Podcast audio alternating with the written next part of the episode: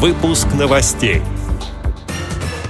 Темниковская местная организация ВОЗ отметила юбилей. В Майкопе активисты проверили торговый центр на доступность для инвалидов. В Курске прошли первые всероссийские соревнования по волейболу спорта слепых. Далее об этом подробнее в студии Дарьи Ефремова. Здравствуйте. Здравствуйте.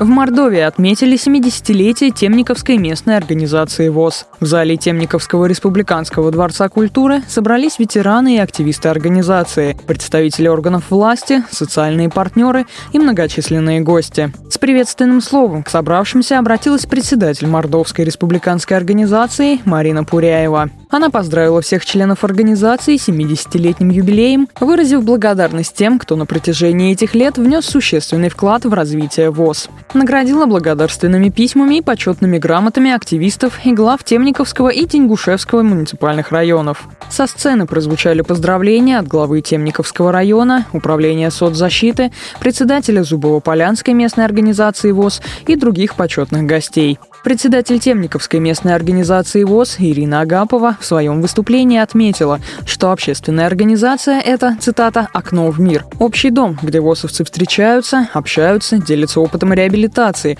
учатся друг у друга, а главное – находятся в струе жизни наравне со всеми. Конец цитаты. В финале торжества выступил заслуженный артист России и член Мордовской республиканской организации ВОЗ Сергей Эскин.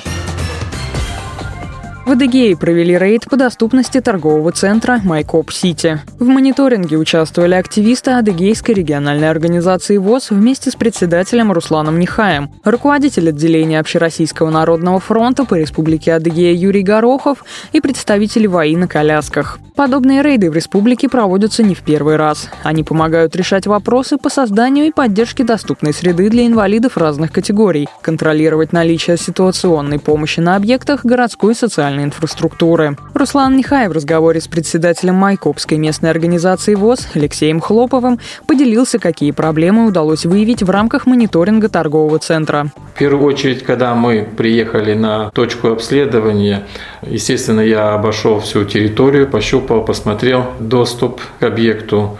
Хочу сказать, что там действительно все ровно, переходов таких нету резких, но доступная среда практически отсутствует. Только на дверях познавательные знаки для слабовидящих, желтые вот эти. Все, больше ничего. Ни входная зона, ни направляющая, ничего нету. Ни по Брайлю, никаких стендов, ничего нету. По итогам рейда прошло совместное заседание активистов, представителей Министерства труда и соцзащиты республики, а также руководства торгового центра. Руководство Майкоп Сити не отрицает наличие проблем и пообещало исправить их в ближайшее время. Полную версию беседы о проблемах доступной среды в республике слушайте в ближайшее время в программе «Актуальное интервью».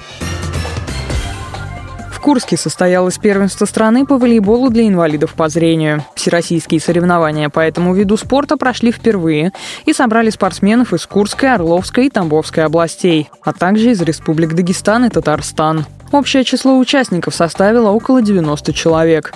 В одну из команд вошли студенты с нарушением зрения Курского государственного университета. Игры проходили именно на базе их учебного заведения. А спортсмены из Орловской и Тамбовской областей объединились в одну сборную. По итогам соревнований первое место заняла команда Курской региональной организации ВОЗ.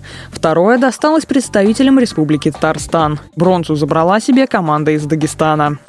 Эти и другие новости вы можете найти на сайте Радио ВОЗ. Мы будем рады рассказать о событиях в вашем регионе. Пишите нам по адресу новости собака ру.